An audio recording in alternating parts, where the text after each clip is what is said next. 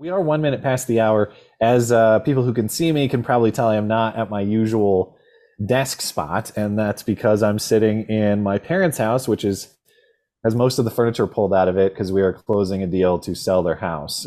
So, uh, you know, I, I'm I'm moving furniture today, and so I'm not at my usual desk setup. But that's a good reason for it, I think. And uh, the Bible study will carry on regardless. So, uh, my apology for any th- any technical issues, or if I do not sound uh, completely clear if you can hear maybe what is a furnace fan over there. Um, but you know, we'll get through it. And uh, that's all I have to say. I don't have any uh, announcements or anything. So Robert, uh, if you want to take it away, go right it. Well, should, I guess before I do that, we are still early in the study, but I feel like everybody has an understanding of how the format works and the question and answer. So I tell you what, if anybody's unclear about how the format of the study works, just go ahead and type in the chat and I will make sure to answer questions uh, about that as we go. So that if you want to participate in the question and answer later on in the study, uh, you are good to do that. So uh, thanks for bearing with me and uh, take it away, Robert. Okay. I'm just glad that people came back after last week. We will see uh, if people come back again next week. But I think everybody knows this. We're doing about three weeks in Genesis and then we will go into Acts. Acts really is the goal here, um, but I thought that a brief discussion of Genesis would be good. Before we get to the text, because this time we will actually read the Bible, I want to summarize the three points that I made last time because I do think that that will be maybe a helpful reminder. Um, last week, I really just attempted to make three very simple points. One is methodological, it was to say that just assuming a priori that a text should be read literally is not really a safe assumption in the sense that you know reading reading a text that way when it's not meant to be read literally will lead you to probably the wrong conclusions. Um so perhaps we should be open to both literal and non-literal interpretations until we really examine the, the, the text. The second point that i made last time is that texts that are meant to be read non literally can still convey information. That is to say, they can still have a correct interpretation and an incorrect interpretation. So, to say a text is non literal is not to say that it means nothing. And the third point was that the early chapters of Genesis have been interpreted non literally all throughout church history, going all the way back to the beginnings of the church. And actually, you could go back further to like the intertestamental period. So to be open to a non literal interpretation is not a departure of church tradition. Now, notice that I actually still have not offered a shred of evidence that Genesis is meant to be read literally or, or, or otherwise. All I've tried to do is maybe kind of crack open the door to the possibilities. With that in mind, I feel like what we should do now is read the text. We're actually going to read chapters one, two, and three. And you guys can kind of make your own early determination of what what you think this sounds like. And then I will present my best case and we will take it from there. So I'm going to click play. Normally, a friend of mine records the Bible readings for us. This time I am using an audiobook. Uh, but when we get to to Acts, we will go back to our own, you know, home recordings. So, okay, I'm going to click play. Let me know if you guys don't hear anything. Chapter 1 In the beginning God created the heavens and the earth. Now the earth was without shape and empty, and darkness was over the surface of the watery deep. But the Spirit of God was moving over the surface of the water. God said, let there be light. And there was light. God saw that the light was good, so God separated the light from the darkness. God called the light day, and the darkness night. There was evening, and there was morning, marking the first day. God said, Let there be an expanse in the midst of the waters, and let it separate water from water. So God made the expanse, and separated the water under the expanse from the water above it. It was so. God called the expanse sky. There was evening, and there was morning, a second day. God said, Let the water under the sky be gathered to one place, and let dry ground appear. It was so. God called the dry ground land, and the gathered waters he called seas. God saw that it was good.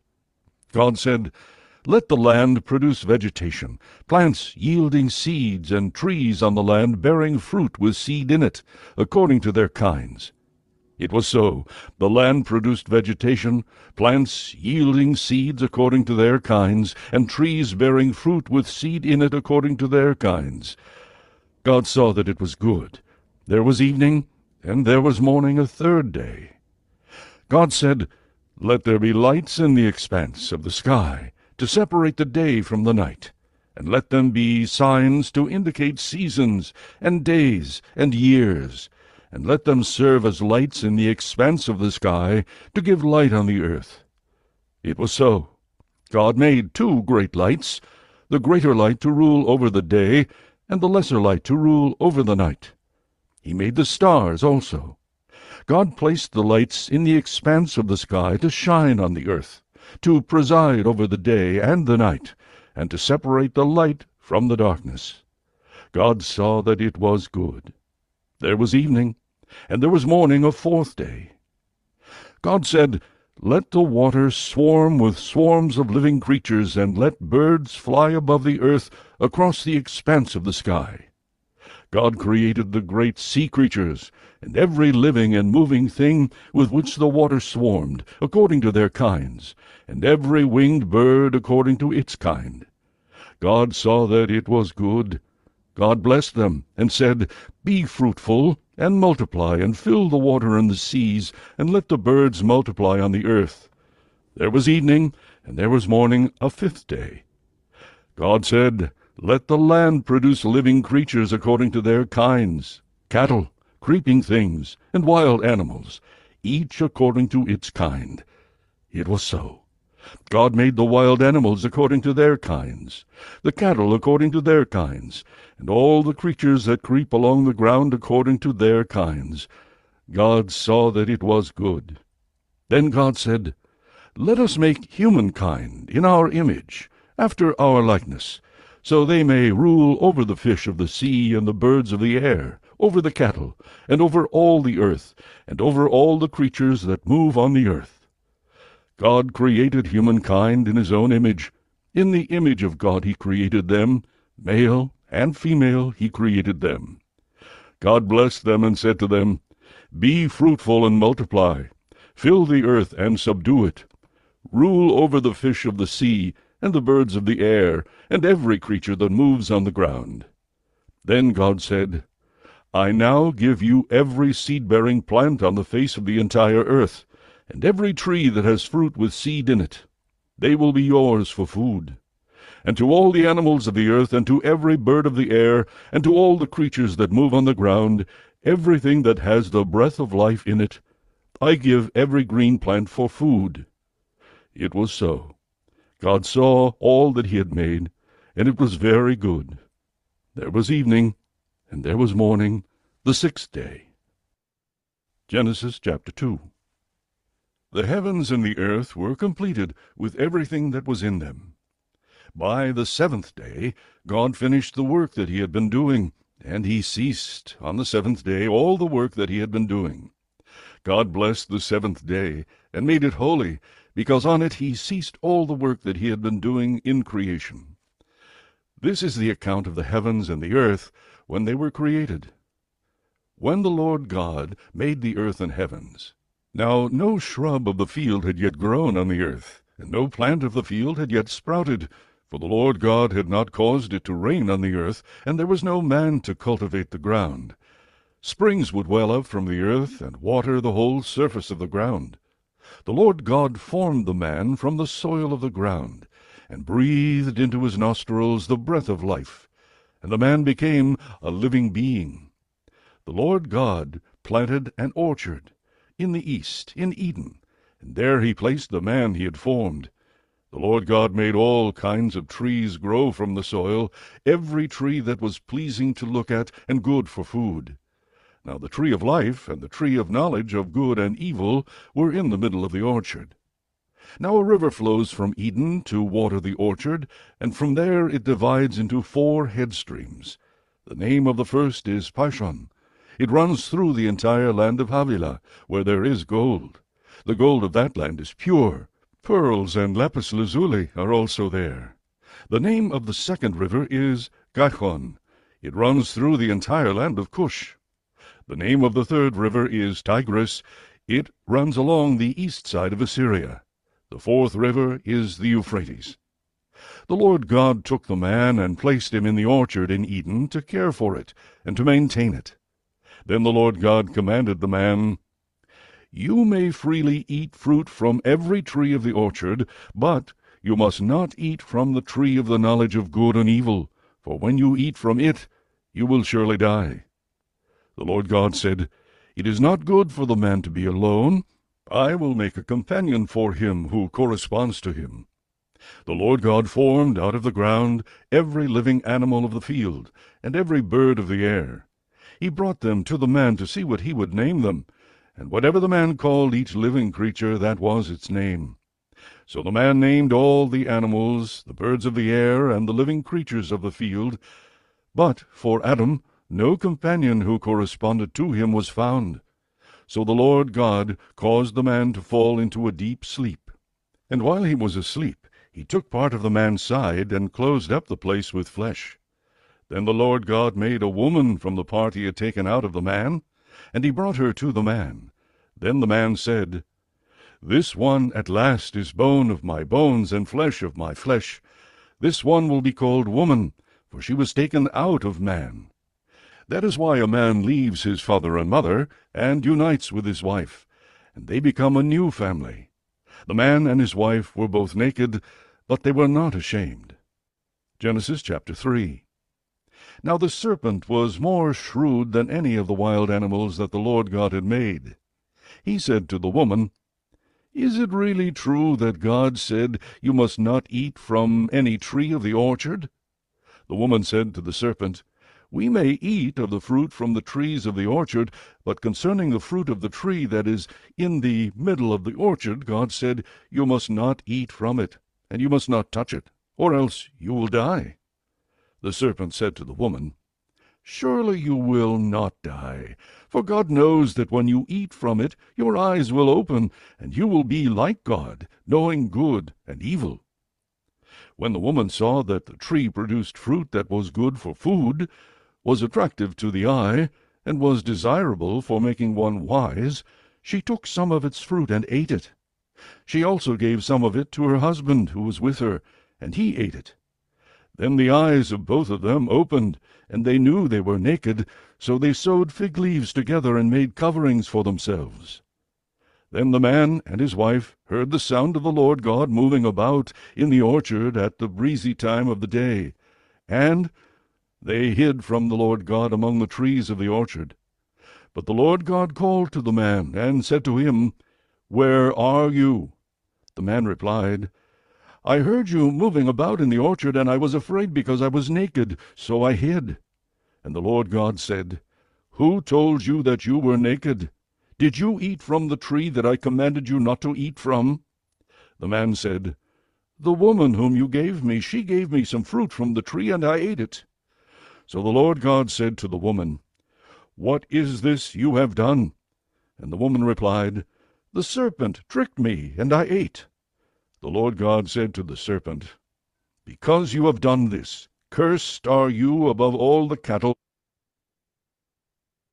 I am going to stop there just for the sake of time. There was only a little bit left of chapter three. Um, I'm sorry, that was a long, long, long reading. I know that it was. Um, but I think it's kind of important that we get a big chunk of, you know, of reading done for us to get a good sense of things. So, with that reading in mind, um, let's get to the discussion because finally, I do want to address that million dollar question. Uh, should we read this literally or not? But before that, I kind of have a spoiler alert, which is where am I going with this? and I, I want to put this in no uncertain terms. I think I think that Genesis is true. I think that it is part of Scripture. I think that it is uh, it is therefore God breathed, um, and so I take it very seriously. Um, and you know, so if I don't know if last week gave you concerns, at least that's where my mind and heart are at. But the reason that I think that this discussion is important is because I believe that if we ask the wrong questions of the text, then two things are going to happen. We are going to perhaps get the wrong answers to those questions since the text was not meant to answer them. And we might miss the correct questions, so to speak. We might miss the points that the text really is trying to make. And I really, really want to get to those points that create the Christian worldview about God creating everything and God creating man in his image and man rebelling against God. And and I perhaps I could have jumped straight to that in this study, but I really thought that we needed to go through this preliminary step.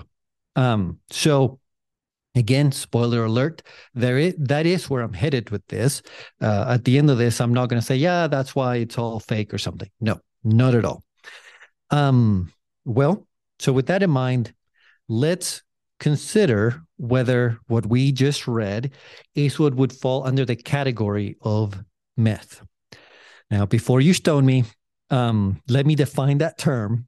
Okay. I did a little bit of this last week but the way that I am using that term is it is the way that a excuse me that a folklorist would use it okay somebody who studies myth and legend and um, you know that kind of literature so nowadays we use the word entirely different let's say that i told you hey you know that whenever you're chopping onions if you chew on a piece of bread your eyes won't get as teary well, you might respond, that's just a myth.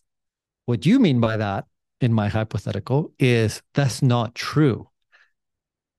That's not what I mean. If that is what I meant by myth, then yeah, go ahead and stone me. That would be fair. Um, I mean, um, uh, a genre of literature, okay, like historiography or biography and so forth. Yeah. Now, then the question is how do you determine whether something belongs to that style, to that genre or not? And really, the, the way to do that is to look at its characteristics, at its what we will call family characteristics. But actually, before I get that, I or I get to that, I kind of got out of order. Okay, so a myth is a sacred narrative that explains how the world and man came to be in their present form. So a myth generally has a purpose and it generally has to do with creation of both the world, by that I mean nature, and man, so us. Um, that, of course, involves certain things. It involves this is a linguistic composition that is going to be either oral or written. It could be either. It is a narrative, that is to say, it has a story a myth is not just data, it's not just information, but it has a plot, it has characters. It is a sacred narrative, so it normally involves deities. And this is implied in that definition that I just gave, but it is a traditional narrative. That is to say, it is a tradition that has been passed on to the, whoever wrote it down. It is not a recent or free composition. Now, Myths are narratives that, in the society in which they're told, they are considered to be truthful accounts of what happened in the remote past, and they are to be believed, and they can be cited as authoritative. So they are essentially the embodiment of dogma. They establish the things that are kind of true from the beginning, almost a priori, right? The characters normally are gods or animals uh, things kind of beyond us. And myths generally happen in another world. By that, we mean in the very remote past or in other realms like the sky or under the water or whatever. And when the world was not as it is today. Now, uh, notice uh, I'm probably too deep in the weeds here, but that myth is different from legend or from a folk tale. A legend again, we're talking genres here, styles of writing, um, happens in the present era, in the world as it is now. A myth happens in a different place, right? Either in the very beginning or in a different realm altogether. Folk tales, for example, also common in the ancient world, those are stories that everyone knew were false. They were just cute little stories that they would tell, but nobody would take them as true, certainly not as sacred. So a myth really is a special thing. It's a narrative that a people takes to be true, to be foundational. However, here's here's kind of the crux of the issue is when when we say a people take this to be true, in what sense do they take it to be true? And and like I said, I I feel like this is where the fight is at, um, and when people maybe will have pushback, and that is totally fair. Um, although myths were considered to be true, they were understood to be metaphorical. And I can give you a couple of examples that I hope will make the point. Um, and these examples come from the ancient Near East. Okay. So they're not cherry picked, they're not from other parts of the world or other periods of time or whatever. Um, think of the Enuma, Enuma Elish, uh, the Babylonian myth in that myth, the, the earth was made out of the dead body of the dragon that was slain, Tiamat, right? But clearly, Babylonians would have they would not have expected to run into like the scales of the dragon or its spine or you know a cut through its side or something like that like they understood the ground was the ground and it really was not the dead body of a dragon much less would they expect to run into its eye sockets from which the rivers came out of right? According to the myth. Um, so there's a scholar that puts it in a very kind of dramatic way, like only a lunatic would would believe that literally. And these people were not lunatics. They're very they were very smart. They had very advanced science f- for their time. Um, or perhaps an even more stark example would be an Egyptian myth, in which the sky, according to the Egyptians, was actually made out of the arched body of this woman that was a deity. Of course, she was a goddess, but she was a female goddess. But no object, no Egyptian would have looked up to the sky and expected to see a naked woman, much less her feet coming down, or or like they were going to walk over the horizon and see her head and her hair finally, you know, like coming down over the horizon or something. It I I earnestly believe that it is us as modern peoples that we insist like oh these people were so backwards you know they literally believed that the sky was the body of a naked woman. I mean that is technically possible but the much more plausible understanding of this is that those people were not dummies and they could take something as non-literal. Um you know so if that's that's what a myth is that's what it does. And uh, I think this this will fit uh, Genesis well. Now, how would we determine, like I said, whether Genesis is a myth or not? We would look at family resemblances. These are characteristics shared by most myths. Um, I have a list, but instead of reading the list, I'm just going to go through it and apply it to Genesis.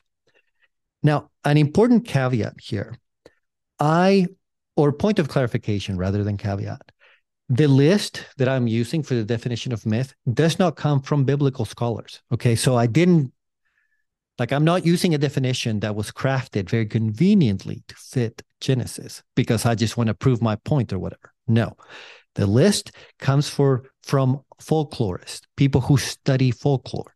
Uh, they may not even specialize in Genesis at all. This comes from all sorts of other myths, from all sorts of cultures. So I am, at least to the best of my knowledge, I am not playing with a stack deck here. I'm trying to be as fair as I can be. Um, well, let's go through the characteristics. Uh, some of them rather quickly, and on some of them I want to spend a little bit more time. Um, like I said earlier, myths are narratives. That is to say, they have a plot. Genesis 1 to 11 certainly meets this requirement in two ways. Not only are its individual units stories, like think of uh, chapter one with the creation of, of everything, of the whole universe. Uh, but actually, all 11 chapters work as a narrative as a whole. There's clearly a chronology there, right? Uh, uh, mankind is created after the earth is created, and the fall happens after creation, and the the flood happens after the flood. I mean, after the fall is what I meant to say. The flood happens after the fall, and so forth. The, the, there is actually a narrative here. Um, and n- notice that that is important, right? That they're not giving us like just like technical data. There's a story, and so to tell a story that makes a point, perhaps you have to include these non-literal elements.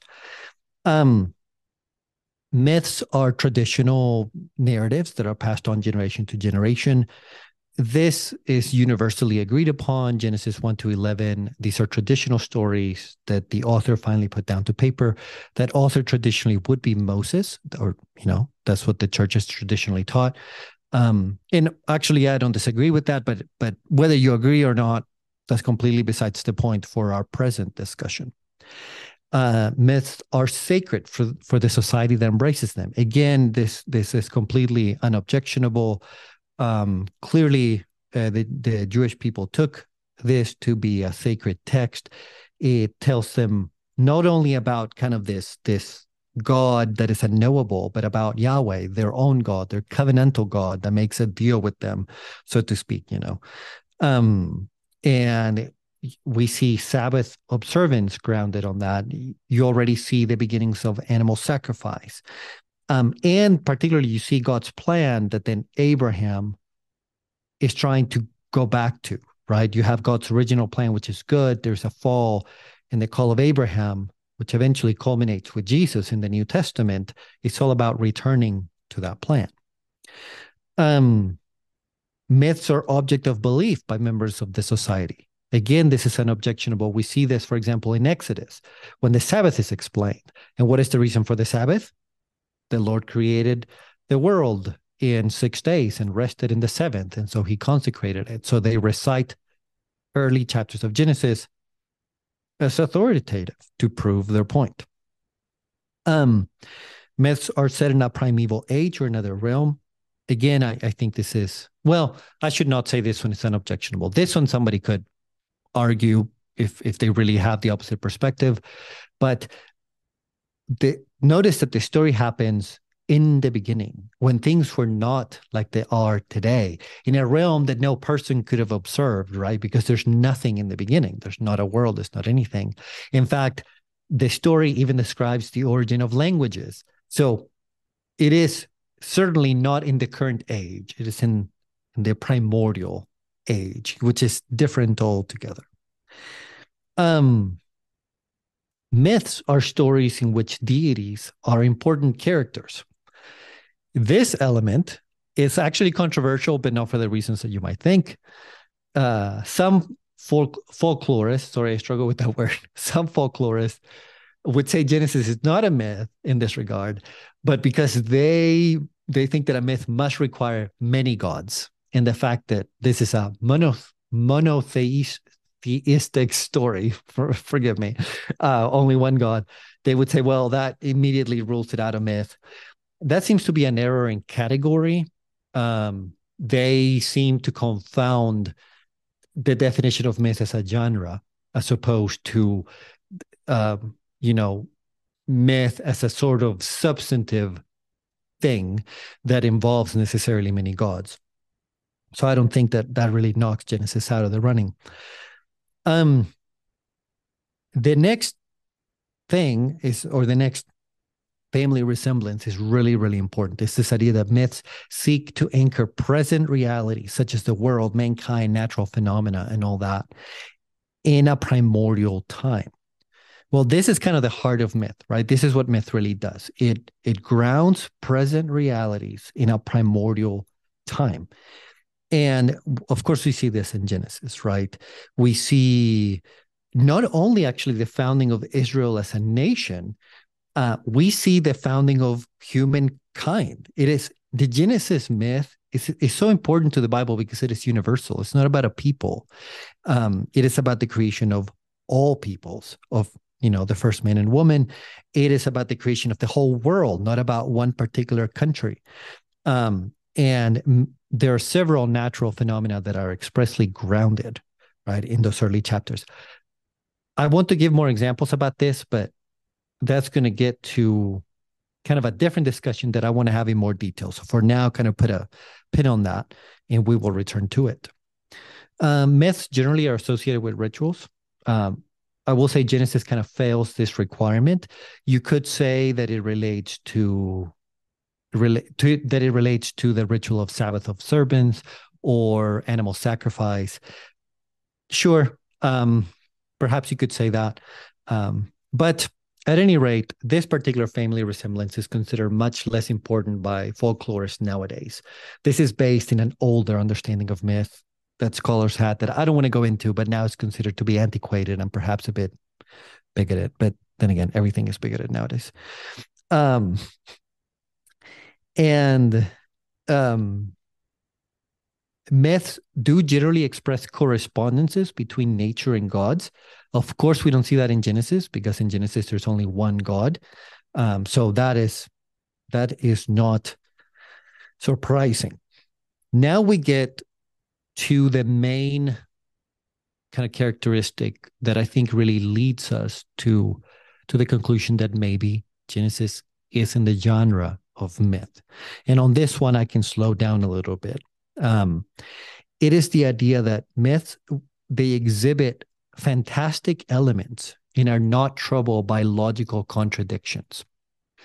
Now, of course, the whole reason why this can be the case, why this is the case in all of ancient Near Eastern, if not really all of myths, period, is that these stories are trying to make certain points, right? They're not concerned with kind of plot holes because it's not it's about the point in the story. It's not necessarily about uh you know having the super tidy narrative.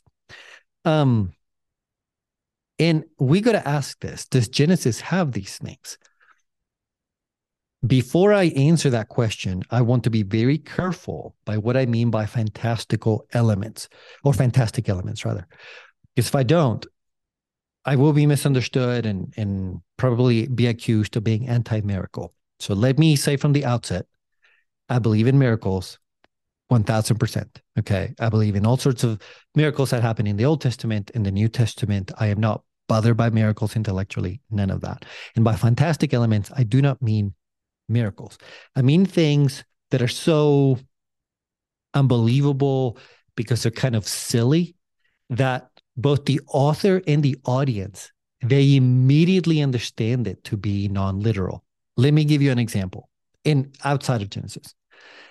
Let's say that I came to you and I said, Hey, I was diagnosed with cancer, but then my church prayed for me. I went for a second testing and actually I got a completely healthy diagnosis.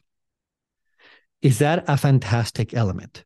No, that is clearly the narration of a miracle. Now, you might not believe it, right? You might believe, oh, the first test was probably erroneous or whatever. That's fine. But again, this is not about whether you believe it or not, is what is the intention of the narrative? Clearly, in my example, I intend to narrate a miracle, whether it actually happened or not.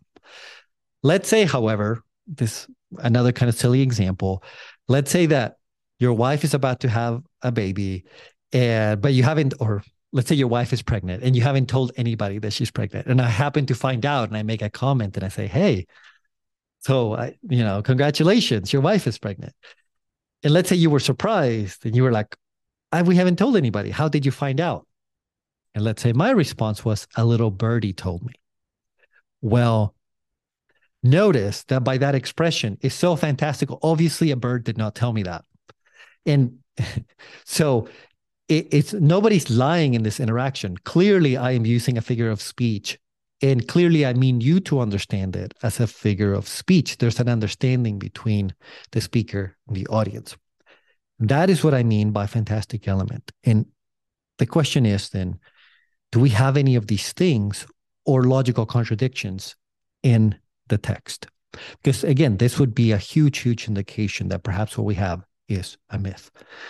Um, well, let me give you some some examples and here's probably where i will make people mad. Believe me i am not trying to. I want to get to the lessons of genesis so just bear with me for one more session. Um number one we have anthropo anthropomorphisms anthropomorphisms forgive me. Um where God is portrayed as a essentially as a regular guy.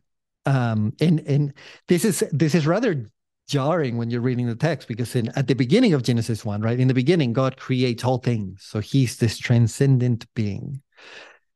And then we get to Genesis chapter two, and God is essentially you know, like think of when God creates Eve, he's like performing surgery on Adam to to make this woman.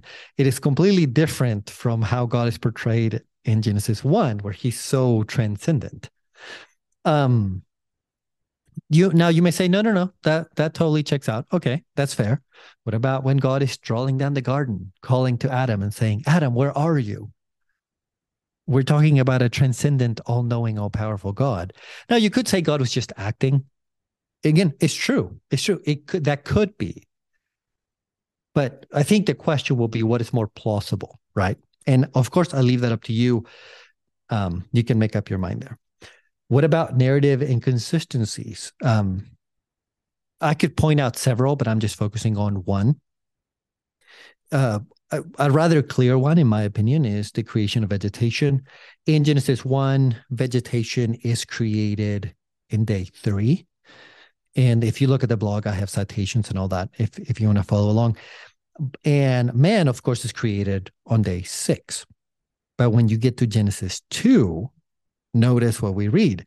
Now, no shrub of the field had yet grown on the earth, and no plant of the field had yet sprouted for the Lord God had not caused it to rain on the earth, and there was no man to cultivate the ground.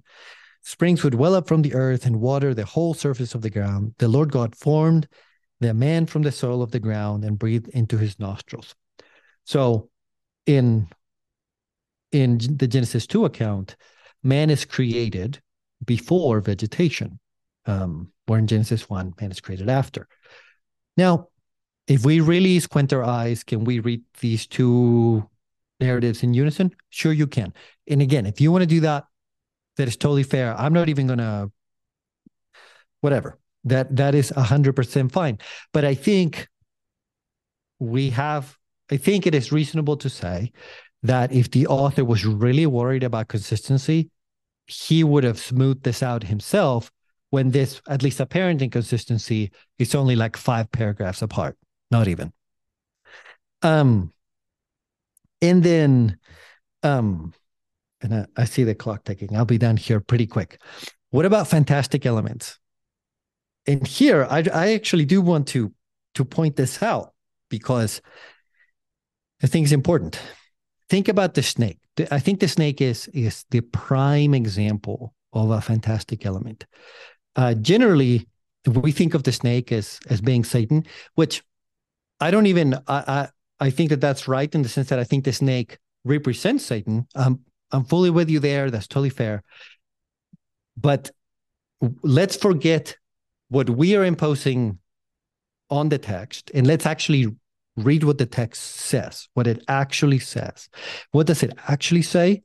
Quote, now the serpent was shrewder than any of the wild animals that the Lord God had made. Notice, there's no the snake was shrewder than the other animals. That's how the text presents it. And then the snake talks, and nobody's surprised that the snake is talking, which, you know, should be surprising if if the animals can't talk. Um, but no, this is just this sounds a lot like a fable, right? Like they were talking animals, and the snake just happened to be the most cunning of all the talking animals. And the snake tricks Eve. Now, again, don't please don't hear what what I'm not saying. Do I believe that the the snake represents the devil? One hundred percent. But that's not how the story uh, presents it. The story does not present it literally, uh, as in the devil turned into a snake and tricked Eve and all this stuff. No, just says, look, the most cunning of the talking animals. Um, and just in case you're like Robert, nobody would ever think of Genesis 2 as talking about talking animals. Well, actually, um, one of a, a very early Jewish writing from the intertestamental period does exactly that. This would be in the book of Jubilee. You can look at chapter 3 in the way those um, those writers interpret Genesis 2, they said, well, the animals must have lost the ability to speak after the fall, because very clearly Genesis 2 implied talking animals. Okay. So what I'm getting at is um, that that probably is an is an element in the story that the author always meant for people to take non-literally. Um, the other example we could be we could give would be about the trees. Think of the tree of life. Notice that the trees are kind of magical in the sense that God doesn't do a miracle. The trees have this property to them. Like if you eat the fruit of the tree of life, it's not God that's giving you life, it's just the tree that's doing it. Again, in the story, I do believe that it symbolizes something else, of course, but in the story. And in fact, the trees are so magical that they could thwart God's plan, right? When you when you read in Genesis 3, now that the man has become like one of us, knowing good and evil, he must not be allowed to stretch out his hand and take also from the tree of life and eat and live forever.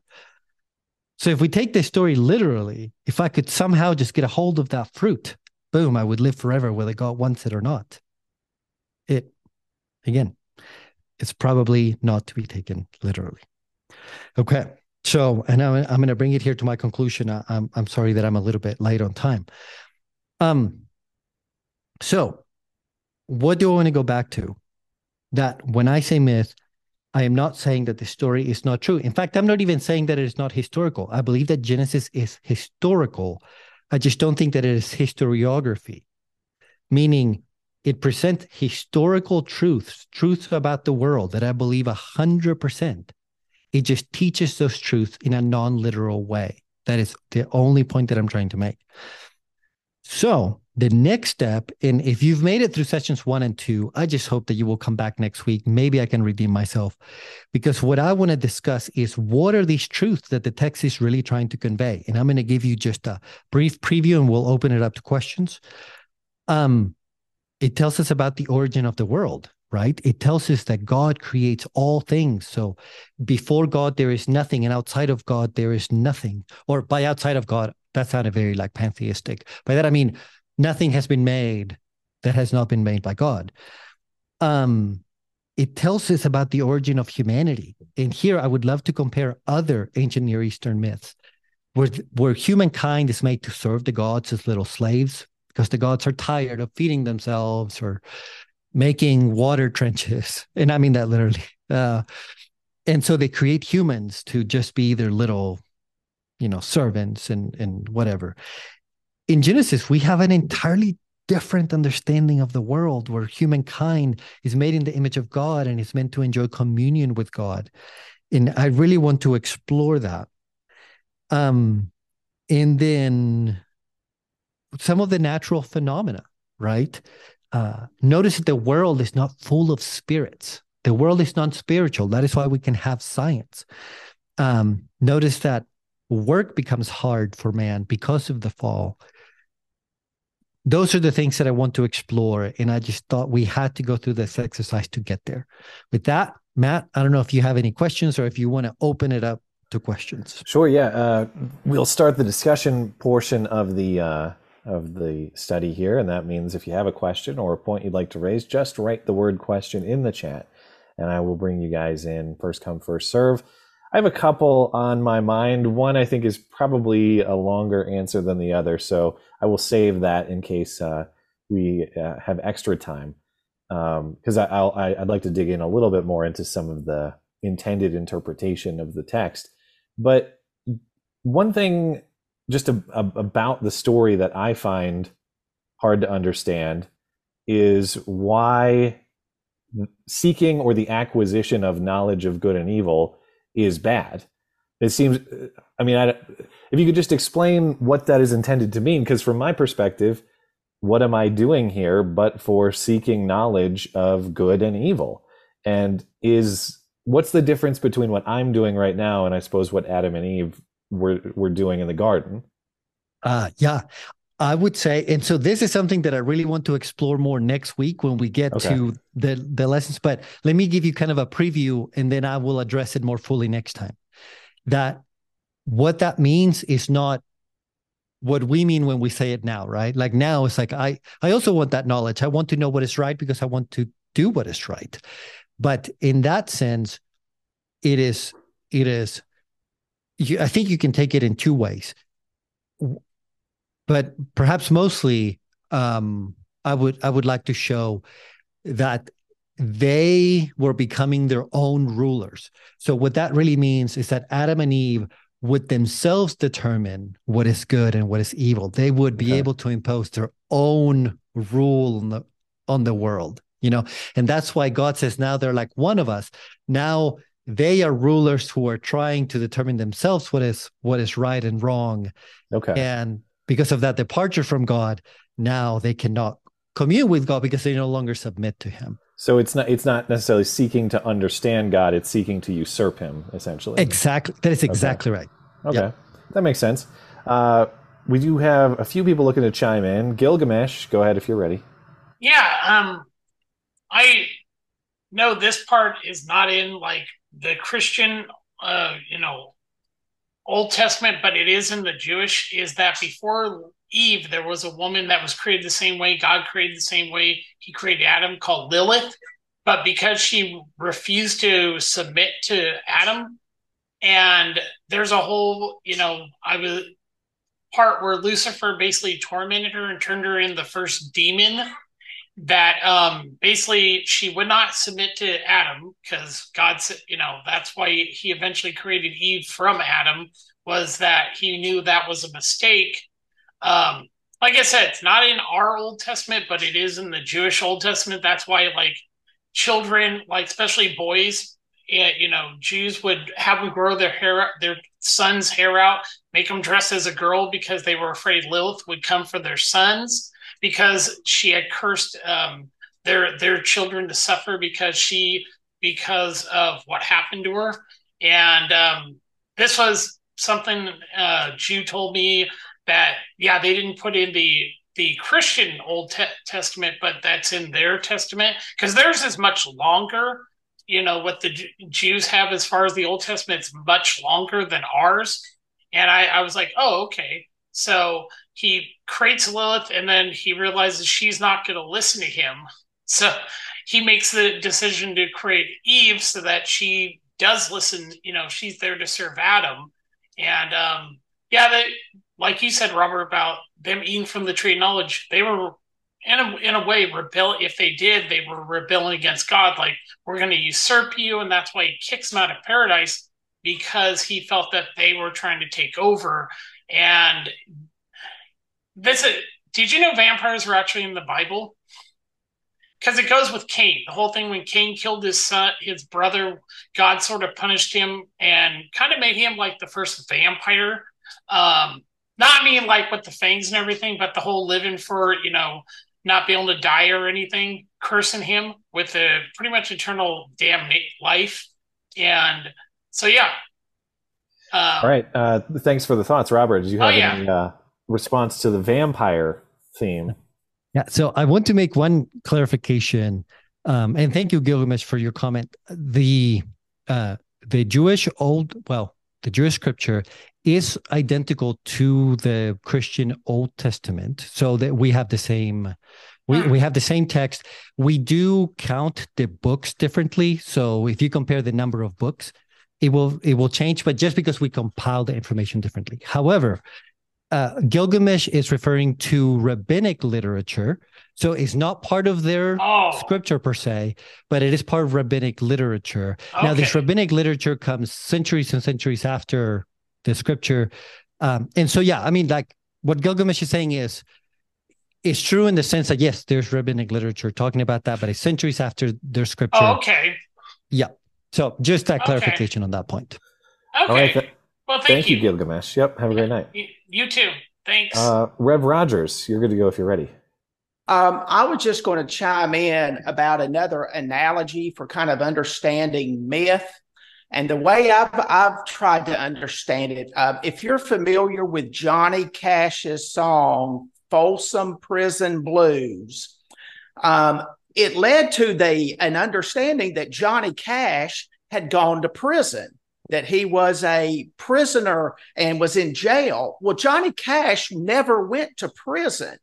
But he sang this song, Folsom Prison Blues, in such a narrative way that people began to think, well, is this is he doing biography autobiography here, or is he um, just making up a story? Well, in some ways, um, Folsom Prison Blues is not true.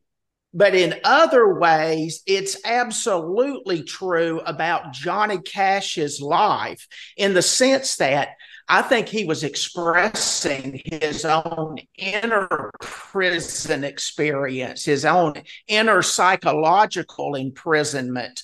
And thus, you get this um, song that conveys a narrative history about, uh, you know, shooting a man just to watch him die and all of the terribleness of that. And you say, well, is that true of Johnny Cash? Well, no, it's not true of Johnny Cash.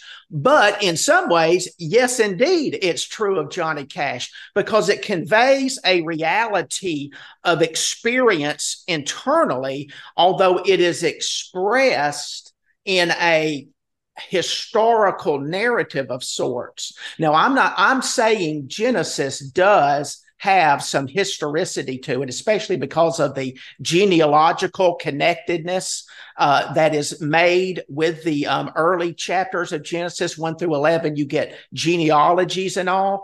But I think the expression of these so called fantastical um, elements like the talking serpent you may say, well, it's not literally a talking serpent. Well, I, I, but I think the the ancient Israelite would read it and think of it in terms.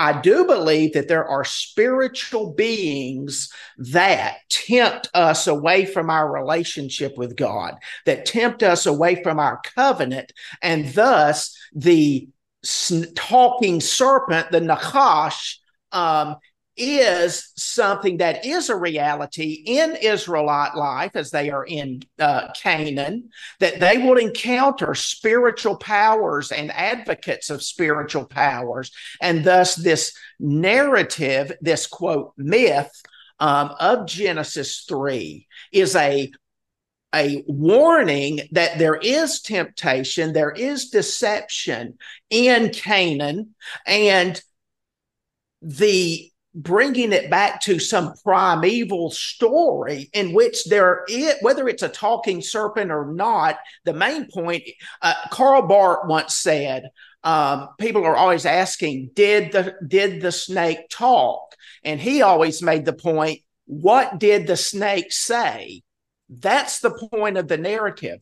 What did the snake say? And as you read it, you want to read it in a sense of is this information about talking snakes or is this information primarily about where are temptations in our experience because okay. temptations have been there all the way back in human history I don't have a problem with it being. I'll, I'll probably have to. I'll probably have to cut you there, just because I want to make sure that we have time for the rest oh, of our sure. Oh, the yeah, rest of our discussion. I, but yeah, thanks for thank you for thank you for the thoughts. And Robert, did you have a response to that? Uh, I agree fully, Reverend. I'm gonna have to start going to your church, but okay, we can move on to the next. I saw a comment in the uh, in the chat too that uh, yeah, people were unaware that uh, that Johnny Cash had not in fact gone to prison. So uh, yeah, a little history lesson too. Yeah, uh, thank, point well taken. Thank you for the thoughts, Rev Rogers. Um, Chris, you're good to go if you're ready. Uh, yeah, thank you for the opportunity to ask a question. So, uh, in chapter three, when you know after this this bad stuff goes down and God is kind of handing out judgments, I, I guess you'd say. You know, it's interesting to me that he says to the the serpent that on your belly you shall go, and uh, which implies to me he was not on his belly at that point. Just curious if, if you ever thought about that and what you thought about it. Oh, that's a that's a tricky question. So just for the sake of time, I will give you a very brief answer. But I think um, as it relates to our discussion, I think it further goes to show that in this story, it's just a snake because who's taking the the punishment? Snakes, not the devil, right? Um, but yeah, I mean, I think clearly in the story that is the implication that the the snake was was different in the story before this event and after this event. Um, And again, if we if we read this overly literalistically, then we would be committed to a certain kind of evolution of the snake where it had legs before and not after. But I think if we understand this um, to be symbolic, then we can absolutely understand that as some interaction that happened with this deceiver, right? And something was done to this deceiver. And I want to just leave it there because next time I want to explore some of these things more. Maybe I don't know that I was thinking exactly of that, but does that I don't know. Does that make sense at all, or or do you have a comment about that? Uh, no, I think it. I think it depends on how you how you approach it. So you know, we're, you've you've spent a lot of time talking about you know how to how to the I guess the the hermeneutic of how you would approach this, whether you take it literally or or not so. And I, and I'll be frank, I'm taking it I'm taking it pretty much literally. Uh, and I think uh, yeah, I think it's interesting to to ponder.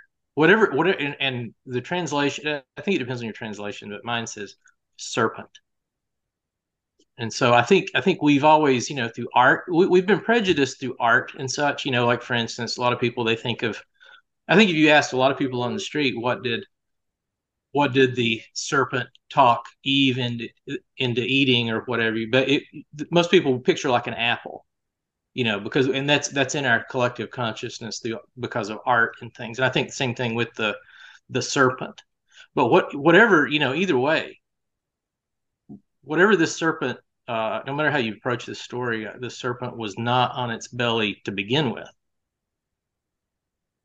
because uh, that was its punishment i mean in the in the story that is undoubted i i completely agree and by the way if you know, for you and other people who've put up with me for the last two weeks that do take the story completely literally, I can almost promise, I won't promise, but I can almost promise that next week will be enjoyable for all of us, regardless of how you take the story, because I think that we all pretty much draw the same lessons out of it. So if you've you know, if you've been kind of mad at me for two weeks, I'm not saying that is your your case, Chris, but if somebody has, just stick around one more week, and I, I think that there really is a payoff to this. Thank you, Chris. Thank you. Have a good night.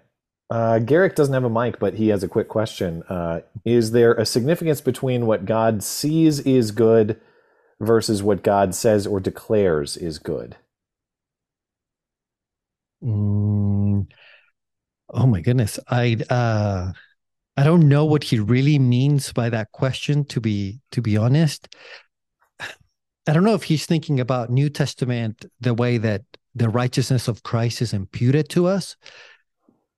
I think that's probably where his question his question is coming from, to where God can declare someone to be like judicially good because Christ has atoned for your sins.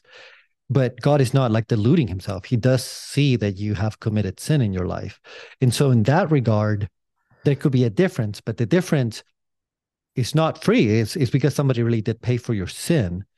Um, so I hope that is answering yeah. his his question. Well, I guess uh, you know, as someone with absolutely no uh, scriptural expertise to guess about it, I do notice just kind of looking through the text here, like there are things that God just sees as good, like the light in the first uh, in in the second paragraph here of the scripture that that we're reading, and then there are other items where he just outright or he called the land or he, he named the land or declared the land and saw that it was good. And then there are other items that uh. he seems to assign the label good to. I guess to me i would read that to mean that there were some things that were kind of inherently good before god even observed that they were good and other things where he saw it maybe assessed it or contemplated and said yeah that's good i, I hereby give it the title uh, I see now. Okay, thank you so much. I did not understand where the question was coming from. Now, I I would argue that that's just uh, the way the text is written. Like it's not it's not significant in the sense that to say that that God said it was good or God saw that it was good. It it I would argue means the exact same thing. Um, you know, because it really makes no sense for an all-knowing God to see something and then realize, like, oh, yeah, that was pretty good. and and it seems like the whole creation story is very intentional like there's no you know, kind of luck to it where God just saw something that was good. So I, I believe that the two things just mean the same thing. Uh, I don't believe that the author is trying to draw a distinction. And I've never heard of a commentator that would say otherwise, that would say that there is a distinction. That's why that question just got me. Okay. Caught me Yeah, off Garrick guard. responded saying that's that's essentially what he was getting at. So Okay, cool. Uh, okay, thank you, Garrick. And we have just one more request to speak. I know we're at the, a little bit past the top of the hour, but that's fine with me if you can take just a couple minutes. Is that all right, Robert? Yeah, absolutely. Okay. Uh, Lag, I think, is the last request to speak here. Go for it if you're ready. Yeah, I just had a quick comment. If my uh, excited dog will give me a chance to speak without Sure. barking over me, um, and it is in regard to yeah, there she is. It is in regard to the um, the distinction of stories between Genesis one and two. I used to uh, be very opposed to that. and I, I took it more literally, and I think there are ways to unify them, but I think that's less significant and my quick comment related to them is there is, I think, something in the text, even in the original Hebrew, that is sort of a marker to lead to that. If I remember correctly, the word used for God in the whole first chapter is Elohim, which is literally, it literally translates to gods.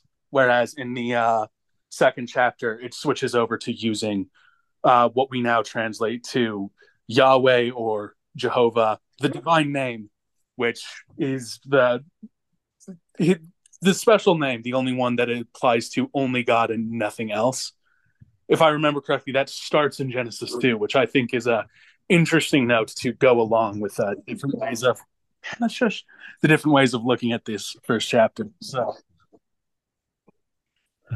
Yeah, Okay. I mean, Yeah, go Uh, ahead, I Robert. sorry. believe he is correct. That I'd have to look if that. I, I believe that the break does happen in chapter two. Um, I haven't thought about that in a in a minute, and so, but I, that does sound correct. And one important thing on Elohim, again, what he said is also hundred percent correct. Elohim is a plural word. Word. It would it would translate to gods, but that word can be used in singular form it's just like the word sheep in English.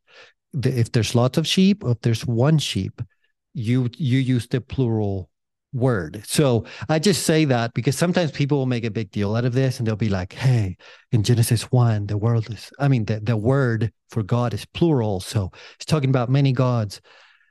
And and again, this is not aimed at lag. Lag did not say this at all. But people who do say that just don't understand languages. Uh, sometimes there are words that they're identical in the plural form and in the singular. So, but the narrative clearly is talking about one God. But yes, uh, Lag, uh, if I remember correctly, he's completely correct on, on what he Yeah. said there. Uh, if I have a note for Elohim, uh, I know there is a singular version of the word. I've often heard that the use of the term Elohim as an argument for the Christian Trinity, Be, Hmm. uh, because the distinction, because El, like the ending of a lot of names such as Nathaniel uh, and Gabriel and Michael, is that El for for God. So, but yeah, just yeah, I, I like language stuff. I don't want to take too much time. So Sure. No, but that Thank was you for a- the thoughts. Yeah. Yeah, that was a good comment. Um, so Okay, well, that is, uh, we got through all the requests to speak. So thank you for your contributions tonight, guys. And of course, thank you to Robert for uh, his continued effort in putting together the study. Uh, Robert, did you have anything else you want to add before we call it a night? I would just say if again, if you if you listen to the first two weeks, come back the third week, and then we're gonna go into Acts, so it's gonna be much less controversial. But what I'm building up towards is that third week. So just come back one more week, give me one more chance, and then you can stone me. That will be all right. Far too apologetic. I appreciate all your effort in in uh, guiding us through this, and I look forward to the rest of the study. And of course, uh, I thank everybody who showed up tonight. If um, if you missed any part of the study or you want to go back and listen to it, I'll remind everyone the audio is available on demand. Uh, you can find that on the Bible study page of my website. And if there's anything else Bible study related that you're looking for, you want to message either Robert or myself, or you want to look at Robert's written blog, or just catch up on past uh, episodes of the study. uh, Bible study page of the website is where you find all of that. It's linked on my homepage. Uh, other than that, have a great night, guys. We will catch you back here Friday night, next Friday at uh, 9 p.m. Eastern Time, and every Friday going forward. So thanks for joining and have a great night.